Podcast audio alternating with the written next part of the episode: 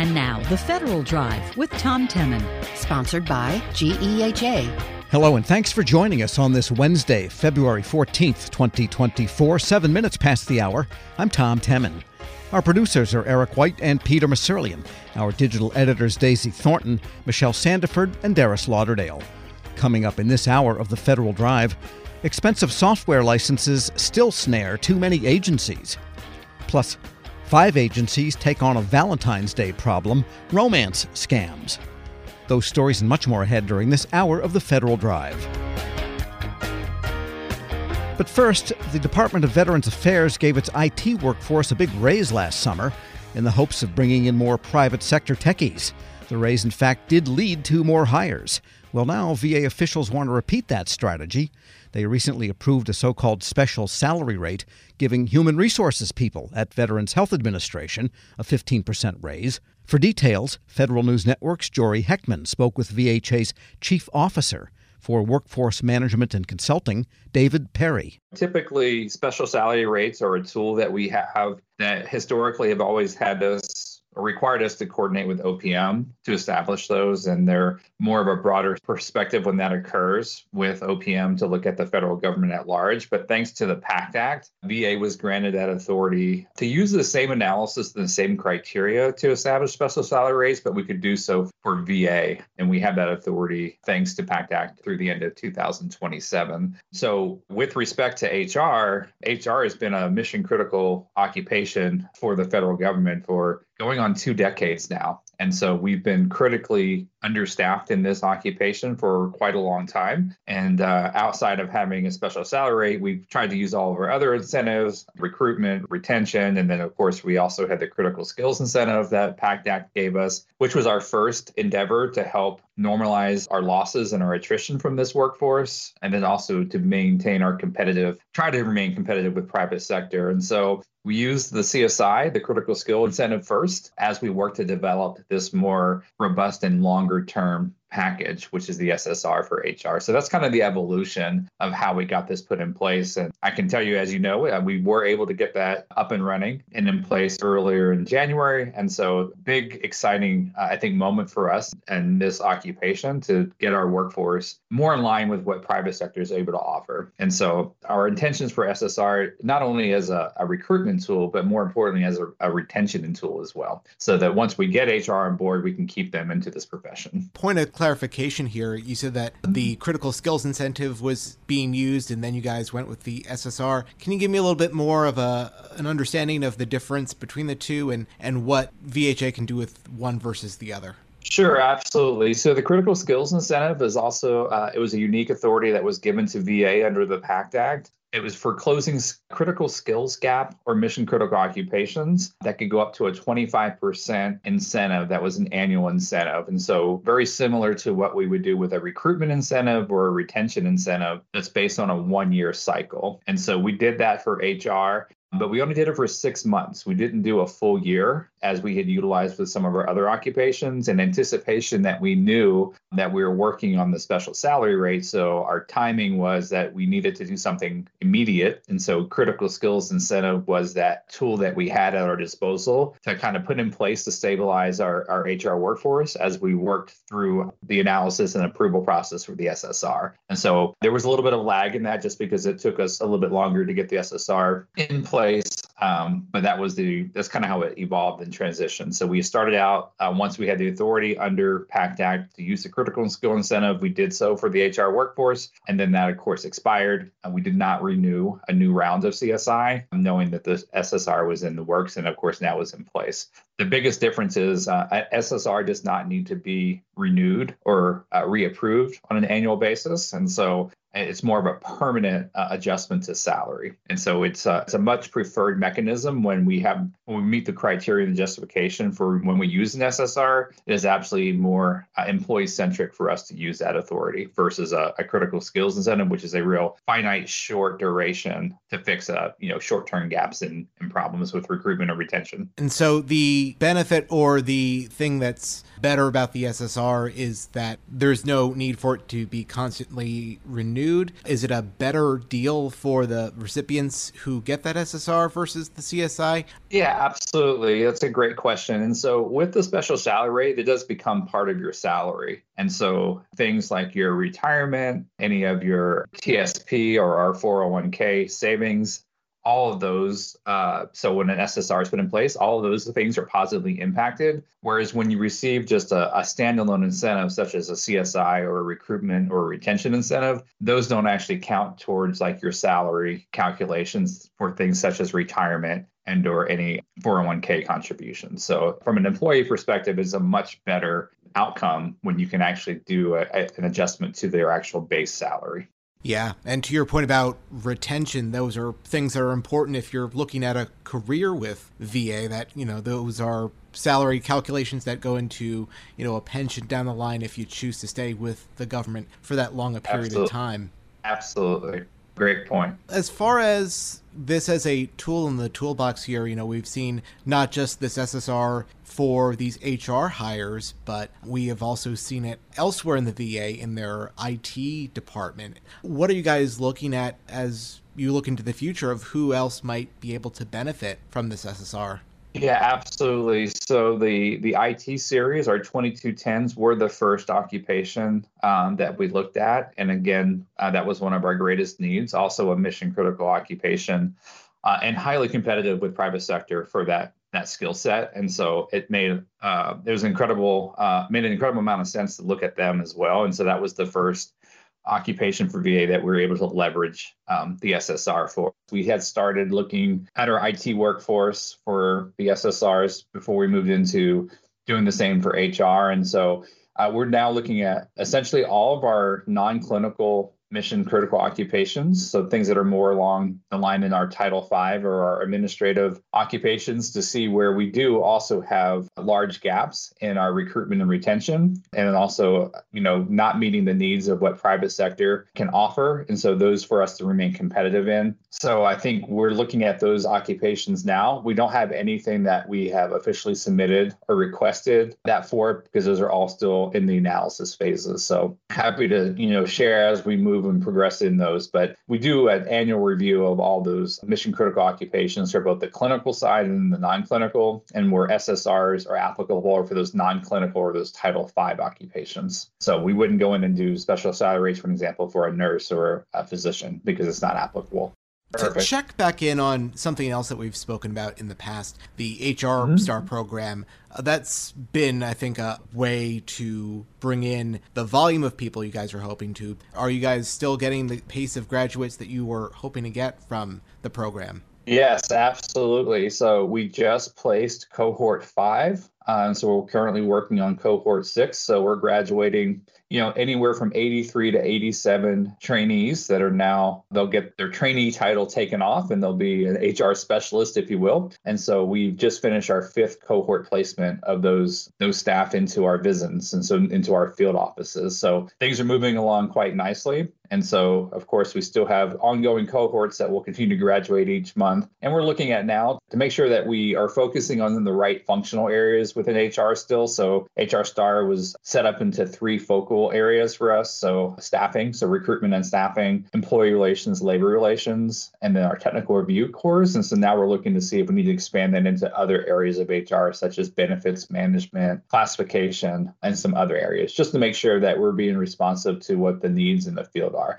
Which you know, I'll just circle back. Just because we have the SSR in place, it's not a silver bullet. So we still have to focus and really make a, a concerted effort our recruitment efforts, but also making sure that we're training our staff for that retention aspect as well. So while the SSR has definitely helped us gain some parity with private sector and other federal agencies, we still have a lot to do to make sure that we're still developing and growing and training our workforce as well. David Perry, VHA's Chief Officer for Workplace Management and Consulting, speaking with Federal News Network's Jory Heckman. Check out Jory's story at federalnewsnetwork.com. Still to come, five agencies take on a Valentine's Day problem romance scams.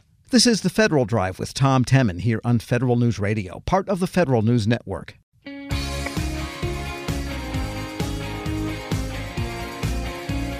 Welcome back to the Federal Drive with Tom Temin here on Federal News Network. Dating apps might peak on Valentine's Day, but they're a gushing sluiceway for frauds known as romance scams. Now they're getting extra attention from at least five federal agencies, including the Commodity Futures Trading Commission. It's a national awareness campaign called Dating or Defrauding. Joining me this Valentine's Day with more, the director of the CFTC's Office of Customer Education and Outreach, Melanie DeVoe. Ms. DeVoe, good to have you with us. Thank you. Thanks for having me. And I guess my first question is of all the agencies that there are others, but why the Commodity Futures Trading Commission in an app scam? I would think definitely Consumer Financial Protection Bureau, FTC, which are also involved, but why you guys? So, we're not the only agency that's involved in this. As you mentioned, there are several agencies looking at this, including the FBI. But the reason the CFTC is involved is because the fraudsters use cryptocurrency commodities as their pitch to get people to invest. And so the line goes, hey, you can make a ton of money investing in crypto. And hey, my uncle or my aunt or some family relative has some insider information, you're going to make tons of money. So, because there are futures contracts in cryptocurrencies, the CFTC has anti fraud jurisdiction over our cryptocurrency commodities even in the non futures markets.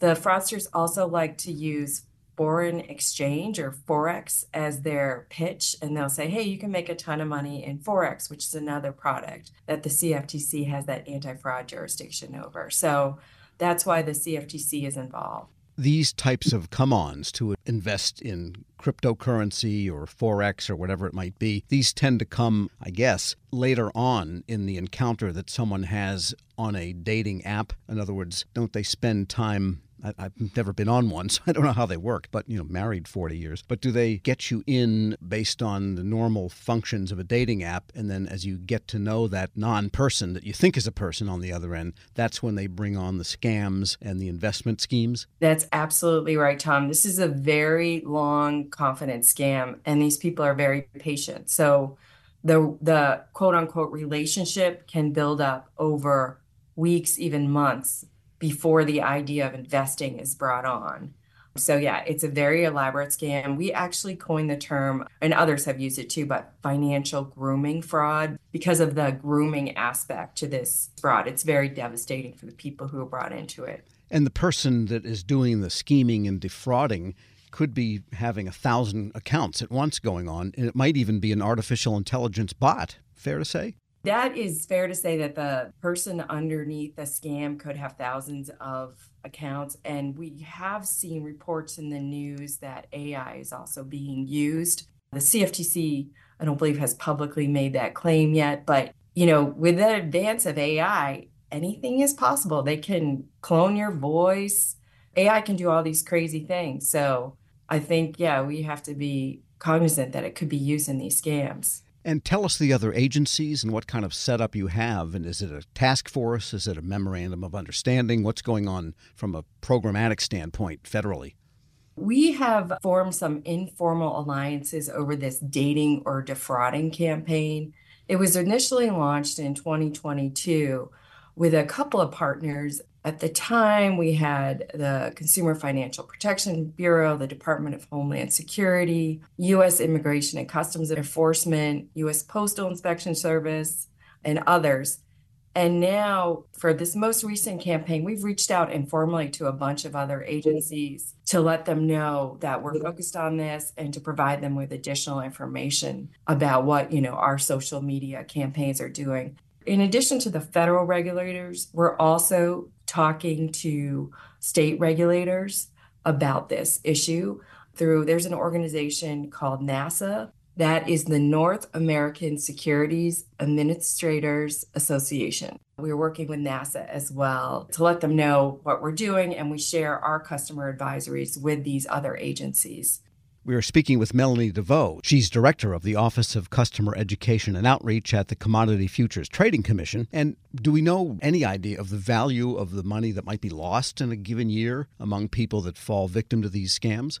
So the FBI recently came out with one of their spokesmen said that in 2023 the total losses reported were 3.5 billion dollars. That's billion with a B. So this is a lot of money flowing to, unfortunately, on the other side, it's international organized crime syndicates out of Southeast Asia. That's a lot of money going from the United States to crime gangs. We coined the term financial grooming gangs just to be a little more specific about who we're talking to. They're mostly beyond the reach then of federal law enforcement and of the CTFC and of the Consumer Financial Protection Bureau because they're just out of reach. So that's an interesting question, Tom. There are some ways that we can reach these gangs at the CFTC, and we've done a bunch of things. My office, the Office of Customer Education and Outreach, is trying to prevent the victimization through raising awareness of the fraud. Our whistleblower office has put out a whistleblower alert basically trying to encourage people to provide tips if they know about domestic financial grooming fraud activities. If people bring a tip to us and it leads to successful enforcement action, the commission's allowed to pay the whistleblower 10 to 30% of what we collect. So that's kind of, you know, when you're talking about big sums of money, if someone's able to bring something, that could be a payout, you know, assuming all the other criteria are met. And then finally, our Division of Enforcement has brought a case in this matter, the Debiex matter, which we reference in our press release. So there are things that the domestic agencies can do because even if the fraud is happening and orchestrated overseas, there are domestic actors who are helping these fraudsters. They're helping them in a couple ways. They're setting up local bank accounts in the United States. And they're also setting up cryptocurrency accounts with our major cryptocurrency exchanges. So there are definite touch points that domestic agencies can work on here. It strikes me that someone from the task force and the alliance of agencies could get onto one of these apps and, if possible, like string the perpetrator along long enough, almost like the old fashioned of, you know, keeping someone on the telephone till they can trace where the phone is located you know, I'm dating myself, but it seems like you could triangulate in more closely on the perps if you could keep them stringing along and have them thinking that they're on the cusp of someone sending them a lot of money. That's an interesting question, Tom. I can't really comment on what other agencies are doing, but I do want to talk just briefly about when criminals use cryptocurrency, that's a permanent record that is traceable. So you can trace the movement of money through the cryptocurrency networks. You know, they do leave a trail when they're using that crypto. It is an interesting thing that you can trace back. And there have been several recent cases where people have been able to trace the stuff back, even though the crime was committed a while ago. So there are interesting things that the CFTC and our other you know agencies that are working on this can do in the space. And you're also having a public outreach program for awareness on the part of consumers of what's going on too. Yeah, we are doing public outreach. This is, you know, we're very fortunate that you were willing to invite the CFTC to join us to talk about this important issue. I'm personally going to speak with other federal regulators. I'm actually going to San Francisco today to speak to federal regulators tomorrow. I'll be mentioning this. And then I'm also going to be speaking to some state regulators next week about this. So we're definitely, you know, working to bring awareness. We also have a social media campaign that the wonderful people at the Office of Public Affairs at the CFTC have done. So watch out for that on LinkedIn. It's on Facebook, and I believe it's on Twitter, which we're now calling X, I guess. But anyway, they've done some very creative things. And so, if someone is looking for information from a federal agency on social media, I guess now they're adding check marks and stars and colored dots and stuff so that you know that's a legitimate account. With the CFTC, you know, that's a great question. Uh, since I'm not an OPA, that's probably more of a Donna question. I'm sorry. But we do post from our CFTC official account. All right. Melanie DeVoe is director of the Office of Customer Education and Outreach at the Commodity Futures Trading Commission. Thanks so much for joining me. Thank you. Appreciate it. We'll post this interview along with a link to more information at federalnewsnetwork.com slash Federal Drive. Subscribe to the Federal Drive wherever you get your podcasts. Still to come, a COVID era contracting question continues to bedevil the government. But first, expensive software licenses still snare too many agencies. This is the Federal Drive with Tom Temin here on Federal News Radio, part of the Federal News Network.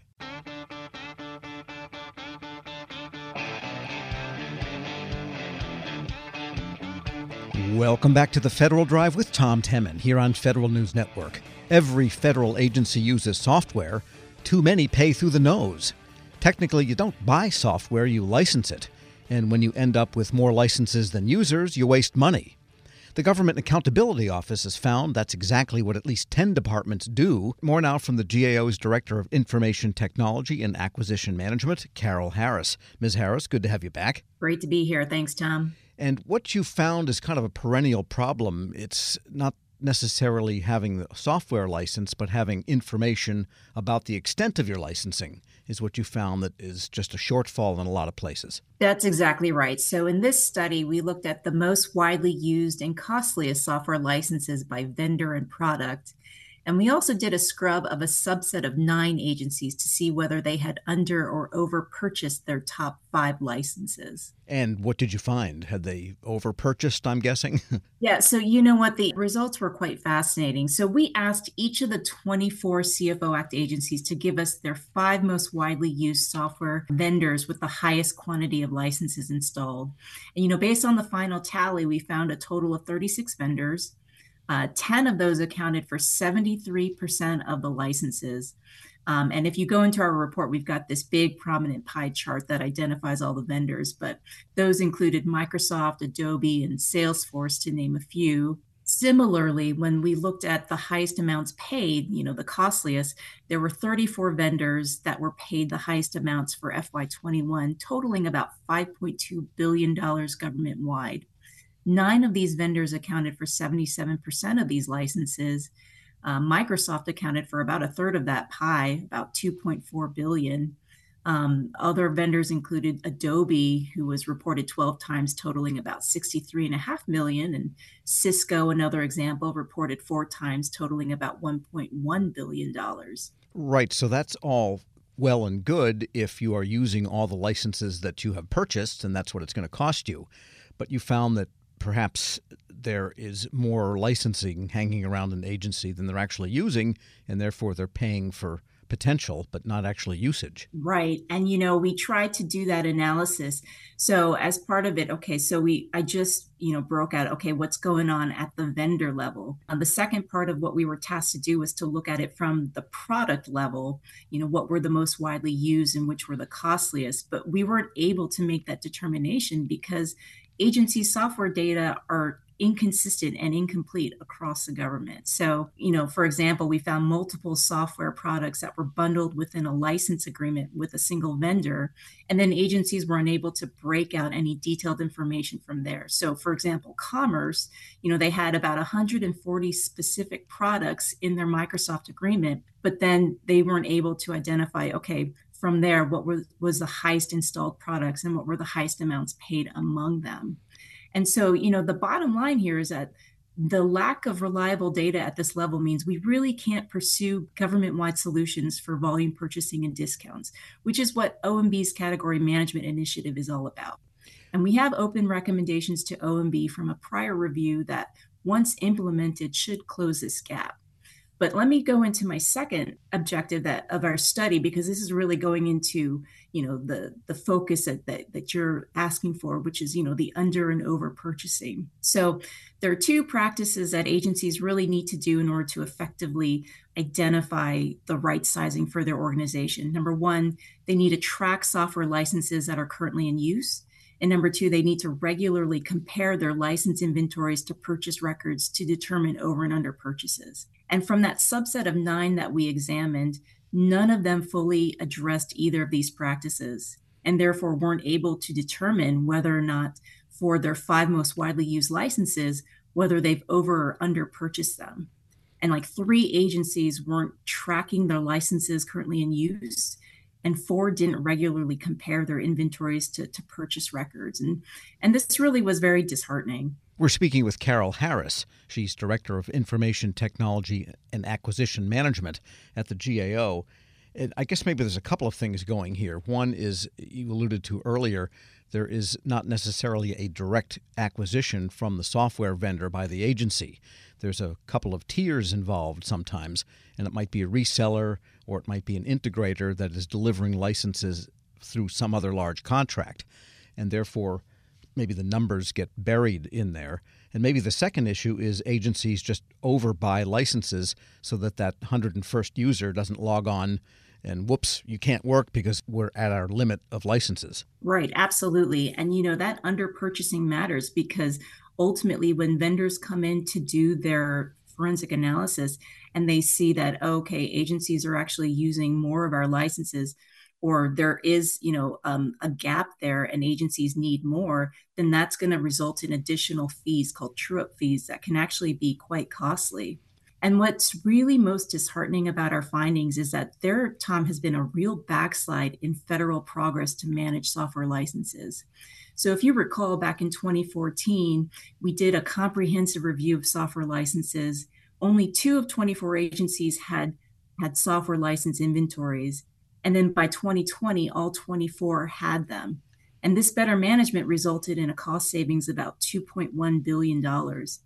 Okay, fast forward to today none of the nine selected agencies had such an inventory and it's really disappointing for sure and i think reinforces that old adage of you know what doesn't get measured doesn't get managed Sure. Do you think that the cloud has played a role in this lack of knowledge because people have gone to online accounts, say for well, for Microsoft mainly, Office 365, You've got to have all your people. Each one of those is a license. And so maybe the fact that it's somewhere buried in the cloud and there are value added resellers and integrators that come between the agencies and the and Microsoft itself that might make it fuzzy or just less transparent than it might be. Right. I mean, I think that the cloud certainly plays a factor here. Um, but the bottom line is like when we really dug into the why, why agencies weren't tracking their under and over purchasing, it really boiled down to six agencies of the nine hadn't developed and implemented procedures for these activities. And the remaining three had procedures, but they weren't consistently executing them. So it really boils down to proper management. And who are the six truants? The six truants, those were the nine that we reviewed. I mean, they were all doing things that, that they shouldn't, but USDA, Energy, HUD, Justice, State, VA, OPM, SSA, and USAID. Right. So it's impossible then to really tell whether they are overpaying, and if so, by how much, without the data. Correct. Correct. And so we made 18 recommendations to the, those nine agencies to consistently track software license usage and to compare the inventories with the purchase licenses. And eight of those agencies agreed. One HUD had no comment.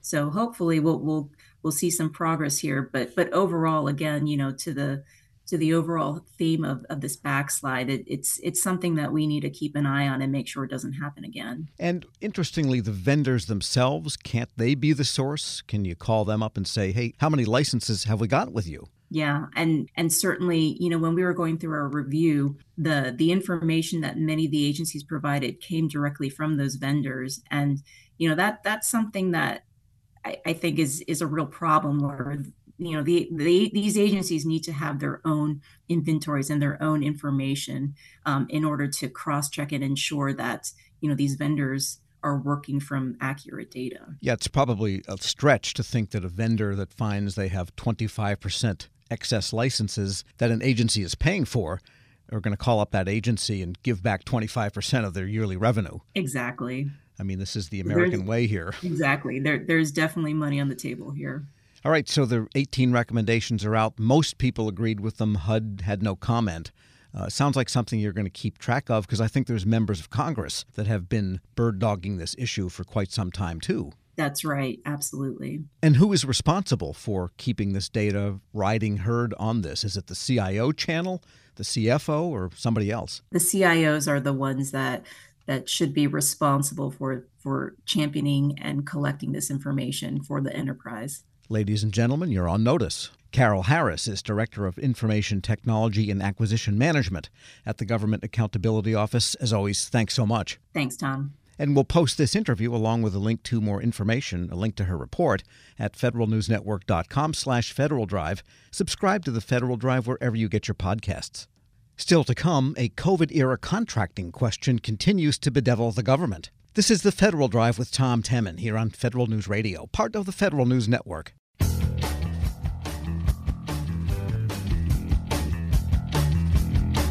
Welcome back to the Federal Drive with Tom Temin here on Federal News Network. A recent argument a contractor made to the Contract Board of Appeals in the Defense Department might lead companies to the wrong conclusion. It's another case of a company trying to recover unanticipated costs under a fixed price contract, costs incurred because of the COVID pandemic. The case is about jurisdiction, though, and not cost recovery. We get details now from Haynes Boone procurement attorney Zach Prince. And Zach, you're saying this particular case is causing people to think, oh, goody, we can get recovery for costs that we didn't know we were going to incur. But you're saying, eh, not so fast.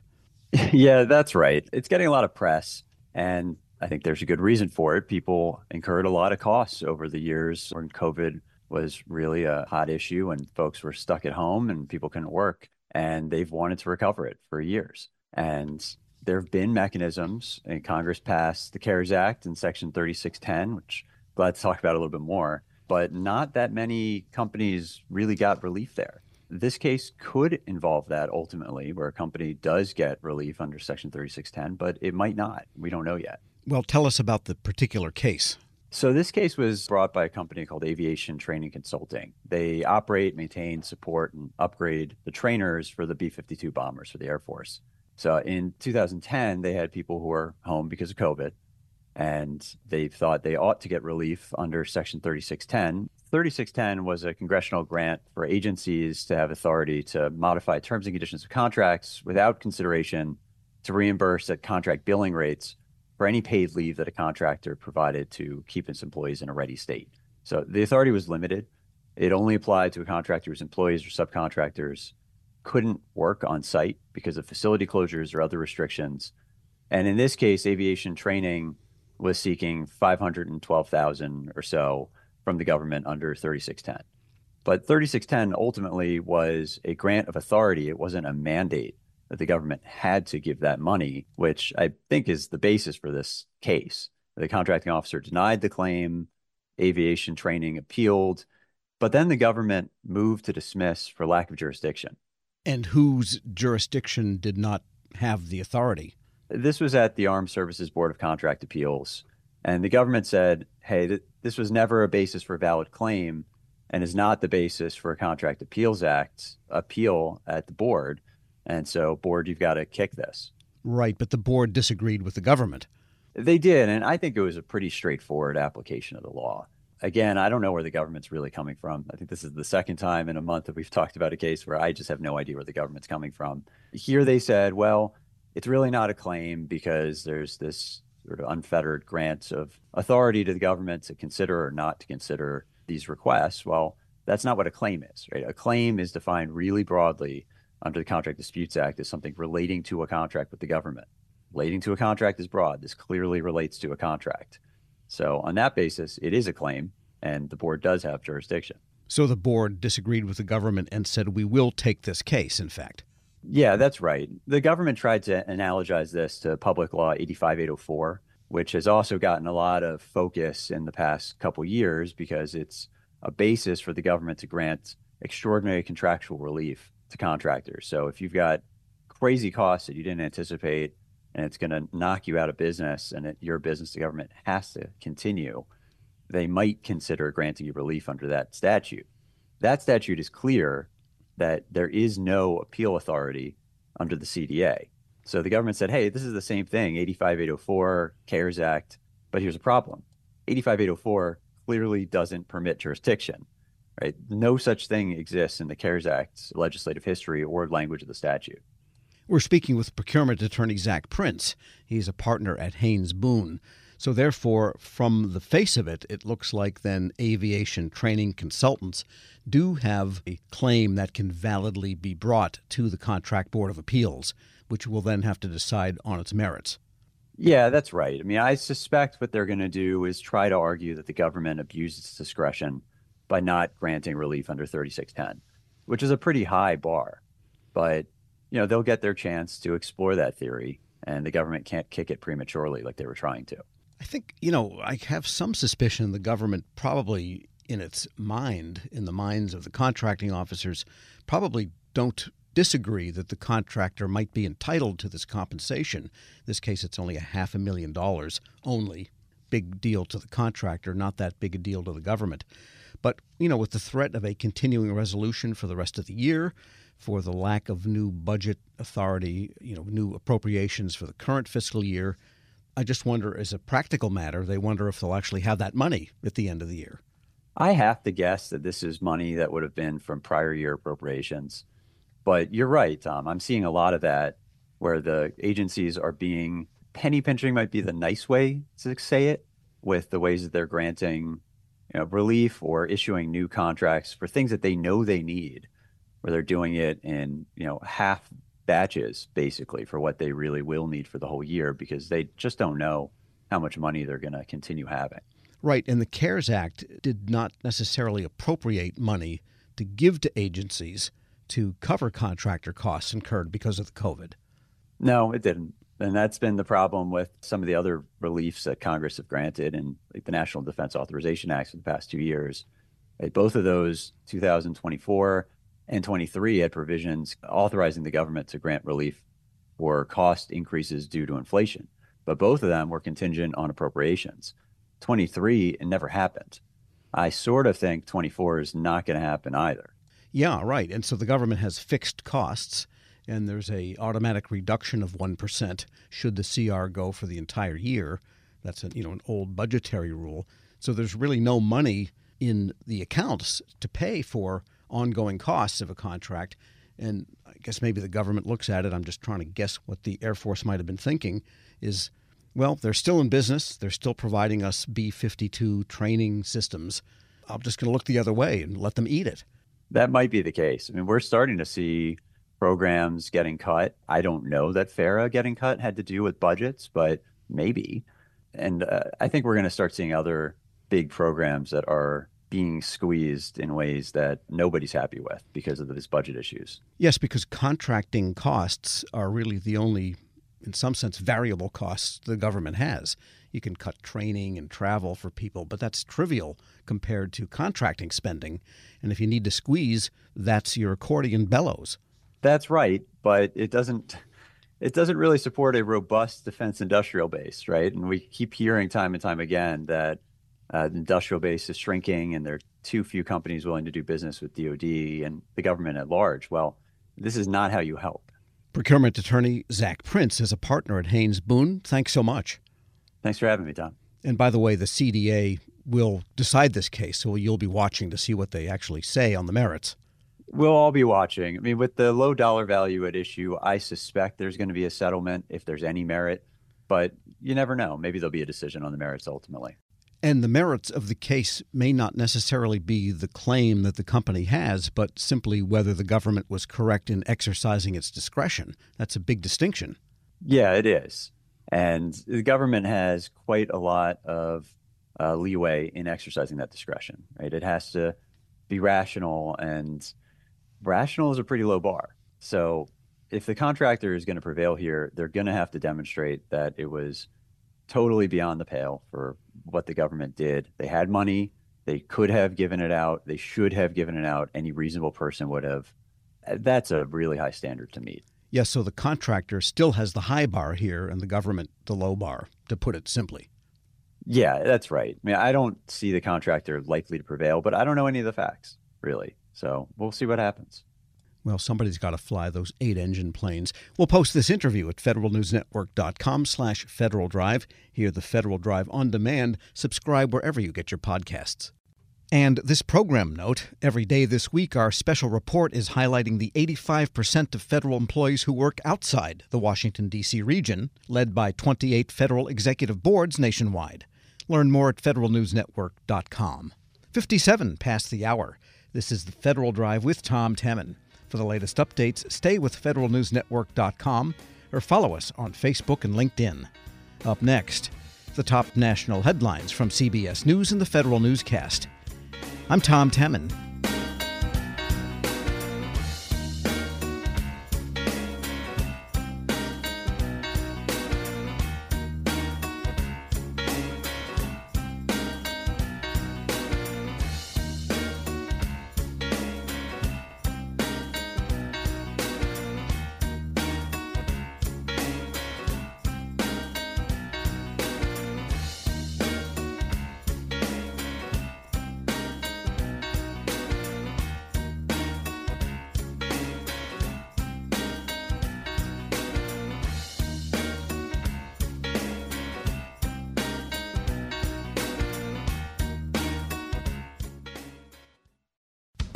And now, The Federal Drive with Tom Temin.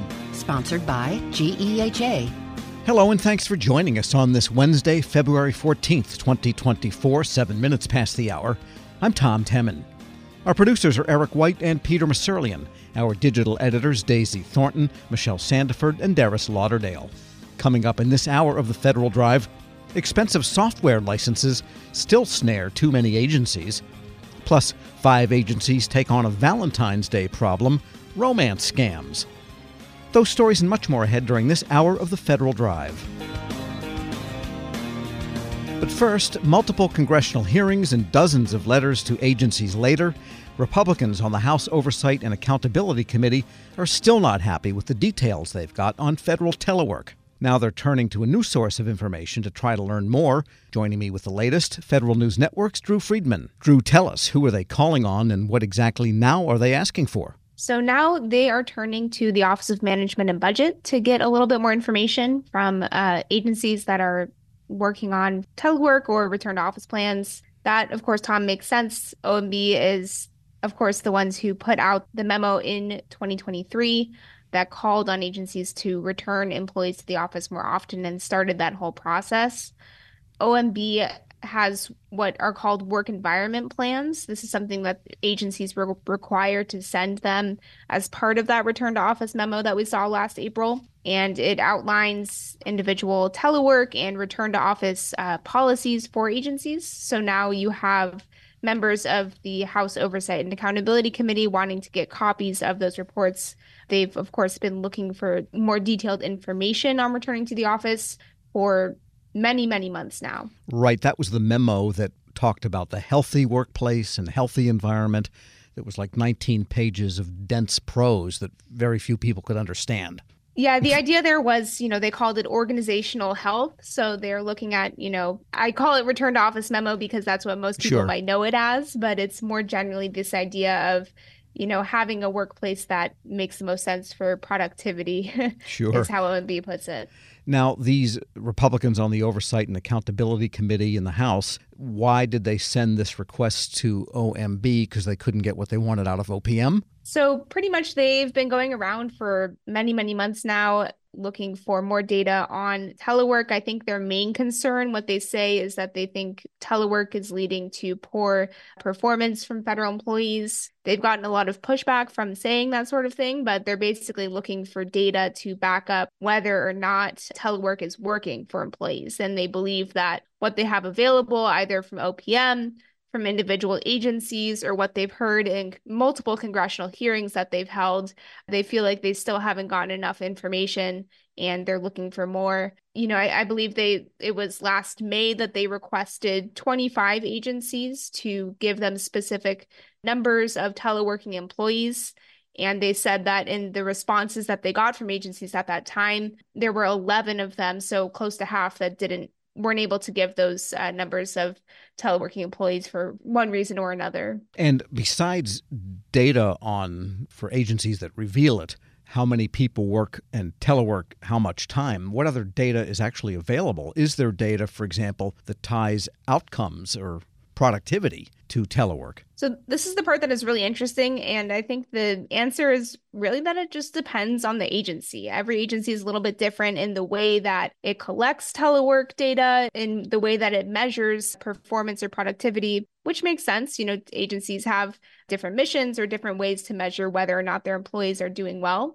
But overall, the Office of Personnel Management or OPM issues an annual telework report to Congress, and that's where Congress gets its main source of information on the percentage of employees who telework, how often they telework. And OPM, in their most recent report, talked a lot about the benefits of telework. So that is basically the main source. But even within that report, OPM has said that agencies don't always have all of that data available and sometimes there are gaps in the data so it's not a perfect report and that might be part of the reason that you have republicans pushing a little bit harder there there's also information in the federal employee viewpoint survey or FEVS on telework but even those answers are a little bit different so there's not really a clear a clear number which is what republicans are asking for Right. I mean, a lot of agencies depend on measures of casework, for example. How many cases did we adjudicate? Did our backlog go up or down? How many loans did we process? How many returns did we process? I mean, those are fairly objective measures. Last year we did 10,000. This year we did 12,000. And by the way, 40% more teleworking hours. I'm making up these numbers is there a tie-in? I don't think anyone, even academically, can can say one way or the other. I I think that's fair. I think it's really hard to say one way or the other, but you know, from federal employees themselves, they a lot of them do say that they feel more productive working from home, and they are able to contribute to the mission just the same as they are in the office. So I think that's why you do get a lot of pushback from employees, from unions on these return to office mandates, from agencies but we're still seeing those continue. So there is a little bit of back and forth, a little bit of tension there that doesn't seem to be going away. Yeah, some of the people who went into complete telework, I heard from one reader at a large agency after reading a column I did, said that she was skeptical of atomizing everyone through telework, and now she's a total convert and thinks that this agency's return to work schedule will actually undo some great gains they've made in her particular unit. So I think, yeah, a lot of it is very situationally oriented as to what the real outcome is. And there's other pressure sources on federal telework and returning to the office. What are some of those? I think the, the main one that we're seeing, other than House Republicans, is the White House itself. So you have the chief of staff. Jeff Zients, he's made multiple calls on agency heads and cabinet officials to say, you know, essentially, why aren't you returning to the office fast enough and really kind of making a stronger push to get employees back into the office. OMB's general guideline is they want about a 50% in person presence from federal employees across all agencies. So I, I, guess some are a little bit more ahead than others in that regard. I think the Department of Veterans Affairs and Homeland Security are ones where Zients has said they're kind of more positive examples, but there's others where we haven't really seen their full plans develop. So I think you're getting a little bit a little bit stronger of a push from the White House as well as in Congress. Yeah, and it really depends on an agency like Veterans Affairs, what function, what division. I mean, Veterans Benefits Administration, people that do casework and processing of claims and, and applications, well, they don't need to be in the office. Whereas, you know, if you're a thoracic surgeon, well, yeah, you probably have to do that in person. So, I mean, again, it gets back to the situation. I was on the phone for an hour with an airline representative the other day on a complicated trip I'm trying to take, and all of a sudden I could hear her dog barking. I said, You're teleworking. She says, Yeah, as a matter of fact, I am. She was in one coast, the airline's based 2,000 miles away, and, you know, you couldn't tell the difference. That's what networks are all about and IT is all about. All right, so this letter is there from these Republicans did they demand deadlines and compliance from uh, from the Office of Management and Budget, the White House, effectively? Their, the deadline that they gave is actually today, February 14th, to respond to that request. So we'll see if OMB gets back to them with more information. OMB didn't tell me anything about plans to respond to the letter, so it's just going to be a little bit of a waiting game there. But oversight staff members said, you know, they also didn't say whether or not they are planning to have another hearing on telework or what else they would do if they didn't get or if I guess if they weren't satisfied with OMB's response. So you know, we're right on that deadline. We'll see what happens. All right. Well, if Jeff Zients has any sense of humor, he'll send it in a Valentine's card up there to Capitol Hill. But I don't think he does. Federal News Network's Drew Friedman, thanks so much. Thanks, Tom. And check out her story at federalnewsnetwork.com. Still to come, five agencies take on a Valentine's Day problem romance scams. This is the Federal Drive with Tom Temin here on Federal News Radio, part of the Federal News Network.